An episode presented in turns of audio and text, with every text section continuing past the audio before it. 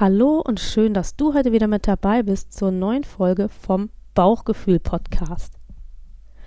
Die Überschrift wird dich vielleicht etwas wundern. Sie lautet, wie du wahrscheinlich schon gesehen hast, das Bauchgefühl gibt es wirklich. Daran wirst du nicht gezweifelt haben, denn es gibt diesen Podcast, aber auch das vielbeschworene Bauchgefühl gibt es und zwar nicht nur intuitiv, sondern tatsächlich medizinisch belegt und messbar. Mein Name ist Nina Schweppe. Ich bin Trainerin und Coach für Ernährung und Persönlichkeitsentwicklung. Und ich bin deine Gastgeberin heute hier für diese Podcast-Folge. Was dich heute erwartet, ist ein Ausflug in deinen Darm. Und du erfährst auch, weil es mich fast wundert, dass ich nicht schon viel eher mal eine Folge zum Thema Darm gemacht habe, die Geschichte, wie es eigentlich zum Namen des Bauchgefühl-Podcasts gekommen ist. Damit war ich eine ganze Weile schwanger und hatte lauter abstruse Ideen, angefangen bei Blind Eating äh, über ganz viele spannende Ideen, aber das kommt dann gleich auch. Und wenn das gut klingt, dann mach's dir gemütlich, hol dir einen Tee und hör mir einfach für die nächsten Minuten zu. Bauchgefühl, dein Podcast für eine alltagstaugliche, gute Ernährung mit Genuss. Möchtest du dich im Einklang mit deinem Körper passgenau ernähren? Dann bist du hier genau richtig. Komm doch mit, ich begleite dich auf dem Weg zu deinem neuen Wohlfühlkörper. Klingt das gut? Dann lass uns loslegen.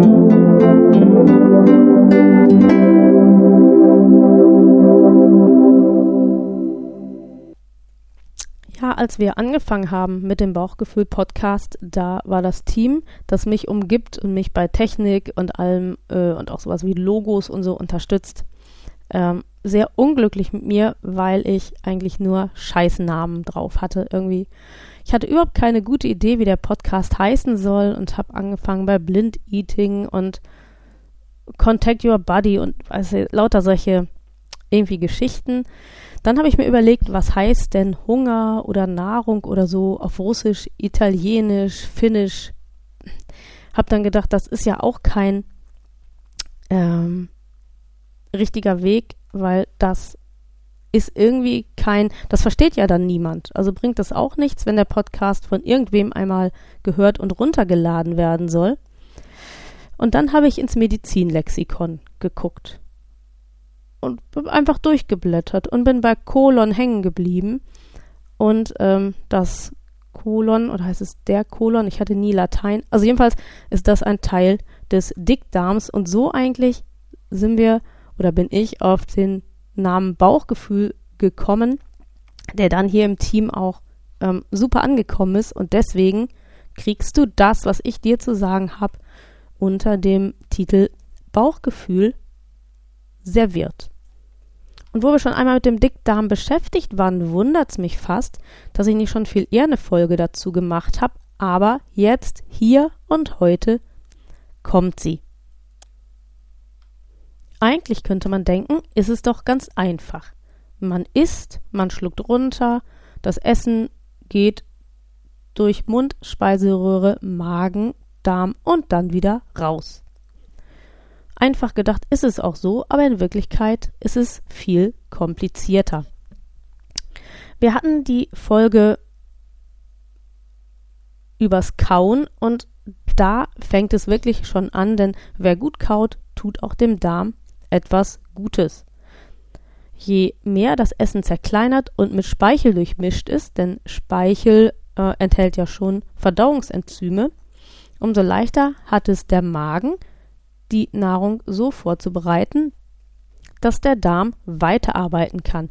Denn das ist in unserem Körper die Stelle, wo eigentlich das passiert, was wichtig ist. Die Nahrung wird aufgebröselt in ihre Einzelteile, die gelangen ins Blut oder wo sie auch sonst immer hingehören und tun dann ihre Arbeit in unserem Organismus. Je besser nun Mund, Speiseröhre und Magen das Ganze vorbereitet haben, umso effektiver kann unser Darm die Nährstoffe auch nutzen und verteilen. Wer schlecht kaut, der läuft Gefahr, dass vieles tatsächlich ungenutzt ausgeschieden wird. Und tatsächlich kann sich schlecht gekaute Nahrung auch stauen. Und dieser Stau führt dann zu Bauchschmerzen, zu Blähungen, manchmal sogar zu Durchfall, wenn der Körper damit nur gar nicht mehr zurechtkommt, verdünnt er die Sachen einfach, dass sie bloß rausgehen. Und das ist das, was man letztendlich auch unter Reizdarmsyndrom zusammenfassen kann. Also kann das sein, dass wenn du in Richtung Reizdarmsyndrom tendierst, dass du dich fragen solltest noch einmal, ob du wirklich gut genug kaust. Das ist ein erster Schritt, um die Symptome zu lindern. Im Darm arbeiten ganz viele Bakterien. Und der Darm ist so besiedelt von ungefähr 100 Billionen Bewohnern. Und diese Gesellschaft nennt man Mikrobiom oder jetzt gleich in Zukunft, das ist das gleiche, finde ich aber verständlicher, das ist das, was überall als Darmflora auch bezeichnet wird. Diese Besiedlung des Darms durch die Darmflora ist ganz, ganz wichtig, weil wir nämlich ansonsten überhaupt unsere ähm, Nahrungsmittel gar nicht verarbeiten könnten und ganz viele Stoffwechselprozesse in unserem Körper würden überhaupt gar nicht stattfinden. Und je gesünder die Darmflora ist, umso besser für uns. Denn eine geschädigte Darmflora kann tatsächlich Krankheiten wie Diabetes Typ 2, Alzheimer und Herz-Kreislauf-Erkrankungen begünstigen. Und nur vielleicht einmal kurz ein Überblick, wie das so aussieht. Unser Darm ist sieben bis acht Meter lang und ist in verschiedene Bereiche unterteilt. Da gibt es sowas wie den Dünndarm, den Zwölffingerdarm, den Dickdarm und den Mastdarm. Das ist so die ganz grobe Einteilung. Und der Mastdarm ist eben das, wo nachher uns das, was wir nicht gebrauchen können, wieder verlässt. Naja, acht Meter, sieben bis acht Meter lang ist der Weg, hatte ich eben gesagt. Und das Ganze ist in Falten gelegt. Und das ist deswegen so, damit der Weg eben noch länger wird, weil diese sieben bis acht Meter reichen für das nicht aus, was da im Darm alles stattfindet. Würde man das Ganze auseinanderbreiten und flach hinlegen, dann würde sich eine Fläche zwischen 400 und 500 Quadratmetern ergeben. Mit diesen Zahlen bildet der Darm tatsächlich, obwohl er eigentlich in unserem Körper ist, die größte Kontaktfläche, die wir zur Außenwelt haben. Und das ist auch der Grund, warum der Darm eine hervorragende Eintrittspforte für Krankheiten sein kann, wenn wir darauf nicht achten. Und das ist auch der Grund, meine äh, Kunden, die das Tool Mein Körper, meine Stadt kennen, wissen das auch, dass 80 Prozent unserer Immunabwehr dort im Darmbereich angesiedelt und auch tatsächlich schwer arbeitend tätig ist.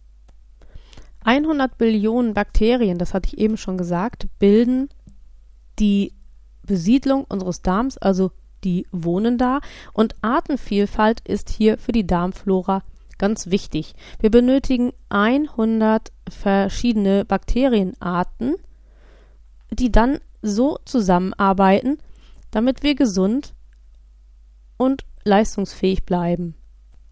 Interessant ist, dass jeder Mensch sein eigenes Mikrobiom hat. Also natürlich sein eigenes, weil dein Bauch gehört dir.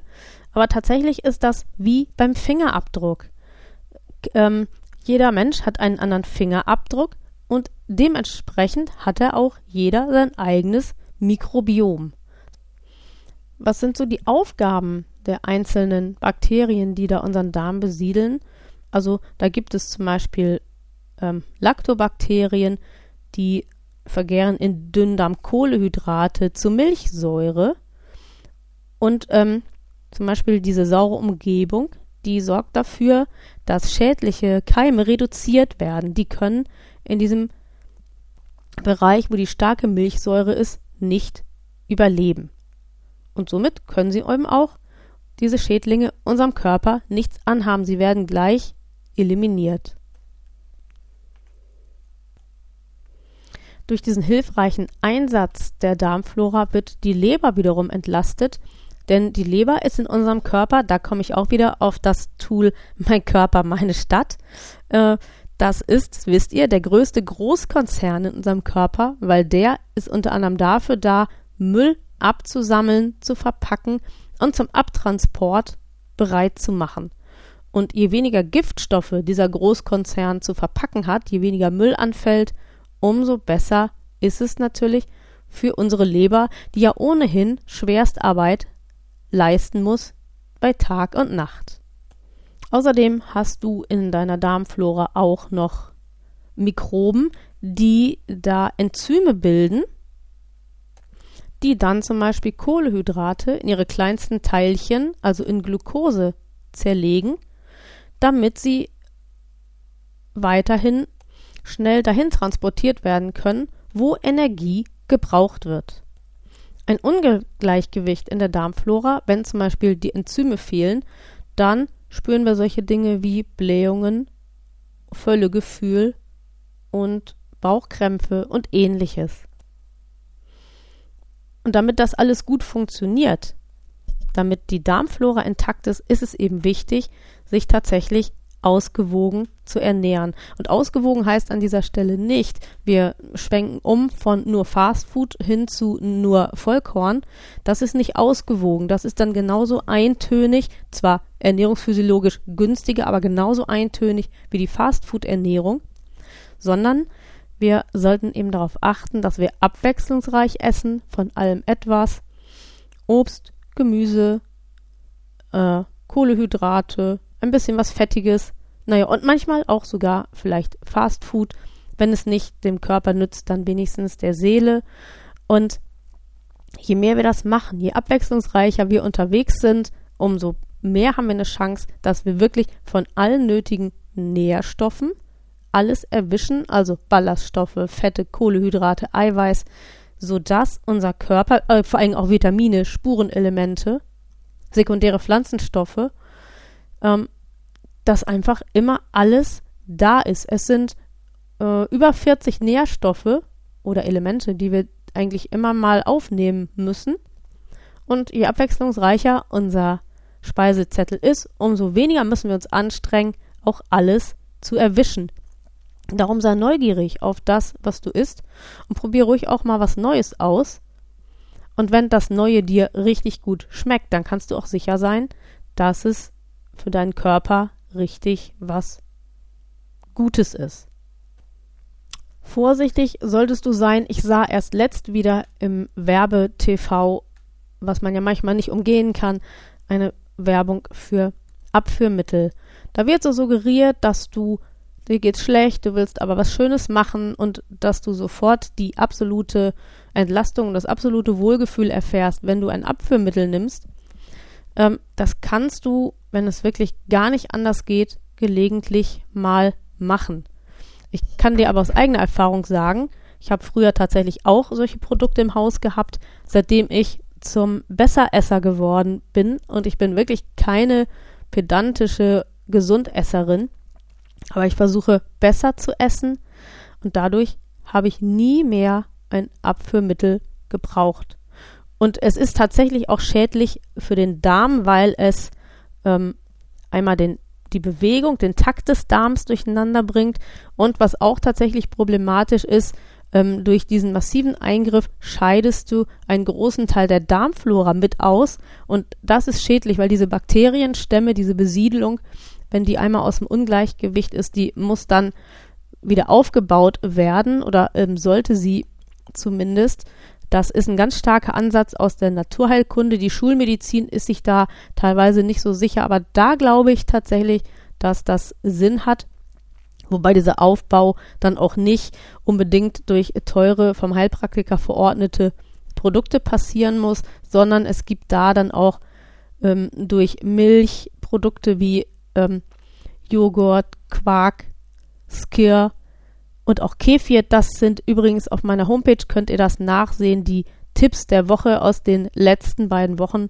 Das sind super klasse Superfoods für den Darm, wenn ihr eine zerstörte Darmflora habe, weil da ganz viele von den nötigen Mikroben in diesen Produkten enthalten sind. Gut ist auch Sauerkraut, allerdings darauf achten, dass es milchvergorenes Sauerkraut ist. Dann habt ihr auch die vielen guten Darmbakterien mit dabei.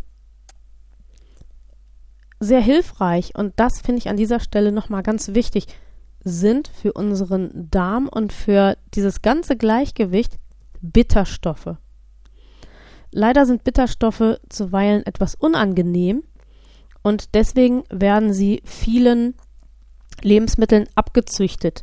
Du weißt vielleicht, wenn du noch ein altes Kochbuch von Oma hast, wenn man zum Beispiel eine Salatgurke vorbereitet, dann steht da drin, zum Beispiel im Dr. Oetker Schulkochbuch aus den 60er Jahren, steht noch drin, man soll bei der Salatgurke den Kopf und Ende abschneiden und dann soll man einmal ein Stück probieren und wenn das bitter schmeckt, soll man das wegschmeißen und soll so lange etwas abschneiden und nochmal probieren, bis das nicht mehr bitter schmeckt. Das heißt, man hat einen großen Teil der Gurke früher wegschneiden müssen, weil es unangenehm geschmeckt hat. Und ähm, ich kann mich da als Kind auch noch dran erinnern, dass ich mal irgendwo einen Gurkeneintopf gegessen habe, wo tatsächlich bittere Anteile drin waren und ich habe das eigentlich überhaupt nicht verstanden, weil in meiner Familie hat meine Oma da immer sehr sorgfältig drauf geachtet. Hm, heute ist das nicht mehr so. Du weißt das, du kannst heute eine Salatgurke einfach nehmen, verarbeiten, musst dich um nichts kümmern. So ähnlich ist es auch bei vielen, vielen anderen Lebensmitteln. Chicorée fällt mir gerade ein, ist Außenkandidat, Rosenkohl. Ja, und das ist aber blöd, weil diese Bitterstoffe braucht unser Organismus. Und es gibt, obwohl ich wirklich gegen Nahrungsergänzungsmittel eigentlich bin, muss ich sagen, dass es mir besser geht, seitdem ich über entsprechende Nahrungsergänzungen, das gibt es in der Apotheke oder auch ähm, bei einem Start-up ähm, aus der Höhle der Löwen, die verkaufen da super Produkte, die haben nämlich einmal ähm, Tropfen, aber sie haben auch äh, einen Tee und auch ein Würzpulver, das man sich da äh, in Salatsoßen zum Beispiel einrühren kann. Und ich äh, konsumiere jetzt über diese Firma regelmäßig Bitterstoffe und merke, dass das meinem Körper gut tut, dass ähm, offensichtlich die Abläufe besser funktionieren und dass ich mich einfach kräftiger und fitter fühle. Also wer irgendwie Schwierigkeiten hat und denkt, das ist vielleicht doch in Richtung Reizdarm oder denkt, ich kann meine Ernährung jetzt im Augenblick gar nicht so umstellen, dann versucht doch, das ist nämlich auch gut, das hilft Leber und Galle vor allen Dingen, versucht doch mal ähm, Bitterstoffe über eine Nahrungsergänzung zuzuführen. Ich wünsche dir dabei viel Glück. Wichtig für den Darm und die Darmgesundheit ist auch viel zu trinken.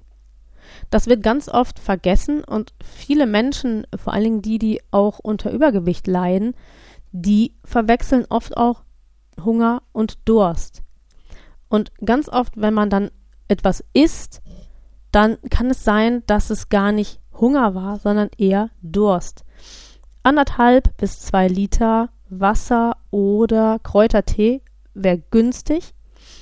Und die viele Flüssigkeit hilft eben, damit der Speisebrei schön flutscht und somit kann unser Darm auch besser damit umgehen und die Sachen weiterschieben. Und sollten wir doch etwas Ungünstiges im Körper haben, dann helfen wir auch mit der vielen Flüssigkeit, denn je geschmeidiger der Speisebrei ist, umso schneller und besser kommt er durch den Darm und es gibt keine Chance, dass sich schlechte Stoffe irgendwo anlagern. Last but not least Bewegung. Auch das ist Medizin für unseren Darm und ich meine jetzt nicht exzessiven Sport, denn ich weiß, dass mir viele Menschen zuhören, die mobilitätsbeeinträchtigt sind und die jetzt natürlich einwenden könnten, dass das ähm, nicht geht, weil äh, natürlich, wenn man eine Mobilitätseinschränkung hat, dann ist sowas wie Fitnessstudio, Joggen gehen, Walken, drei Bushaltestellen eher aussteigen nicht möglich. Das weiß ich selber, denn ich bin ja ähnlich in dieser Situation.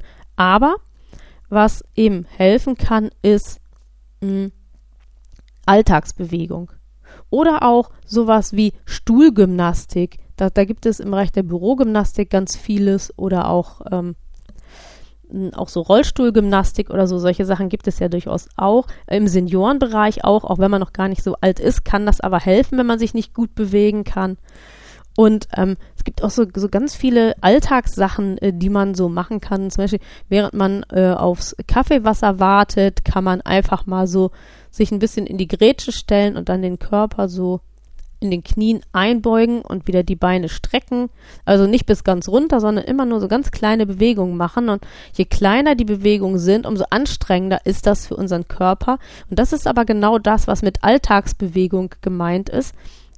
Dass man eben immer hier und da mal was tut, um die Muskulatur und den Organismus damit auch zu beschäftigen. Und je mehr Bewegung drin ist, umso mehr Aktivität ist auch in unserem Darm. Unser Darm ist wie ein Muskel oder ein Leistungssportler.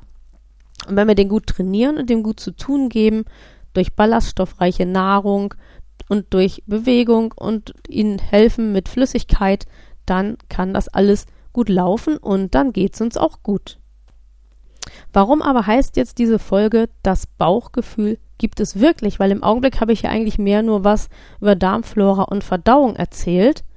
Aber das habe ich nur eigentlich deswegen so ausführlich gemacht, weil es wichtig ist und weil ich vor allen Dingen die Spannung halten wollte. Denn jetzt kommt das, was richtig interessant ist. Es wird wohl keine Zweifel darüber geben, das wissen wir alle, dass unser Gehirn im Kopf angesiedelt ist. Und man hat auch lange geglaubt, dass nur im Gehirn das, was wir denken, fühlen, machen und wie wir uns fühlen, gesteuert und festgelegt ist. Irgendwann kam dann die Idee dazu, dass auch das Rückenmark beteiligt ist. Das konnte man relativ früh feststellen, weil man eben merkt, wenn dann im Rücken irgendwas verletzt ist, dann gibt es Bewegungsbeeinträchtigungen und solche Sachen. Und dann ähm, war relativ klar, dass da ein Zusammenhang besteht. Und jetzt weiß man auch seit einiger Zeit, dass unser Gehirn tatsächlich eine Nebenstelle hat. Und wie das so oft ist, ist die Nebenstelle, also die Filiale, aktiver, besser aufgestellt und oft auch hilfreicher als der große Chef. Und das ist auch in unserem Körper so. Wir haben nämlich das sogenannte Darmhirn. Unser Darm ist nämlich nicht nur zur Verdauung da, sondern es gibt da tatsächlich psychoaktive Substanzen, die unsere Gemütslage und unsere Stimmung massiv beeinflussen. Wissenschaftler in USA haben gezeigt, dass es tatsächlich im Bereich unseres Darms ein Abbild unseres Kopfhirns gibt. Also es gibt rund um unseren Darm Zellstrukturen, die genauso aufgebaut sind wie die unseres Gehirns. Da gibt es die gleichen Zellstrukturen, Wirkstoffe und Rezeptoren, die exakt identisch sind. Man kann also sagen, der Darm denkt wie unser Kopf auch.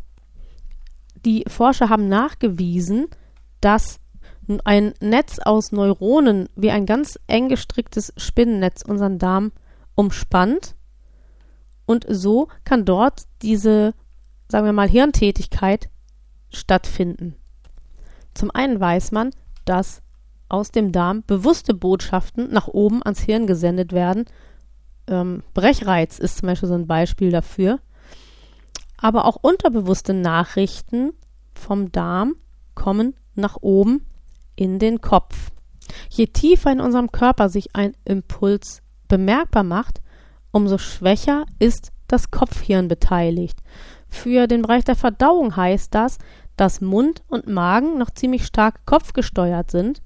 Wenn wir aber uns im Bereich des Darms befinden, dann wird die Tätigkeit des Kopfhirns messbar schwächer.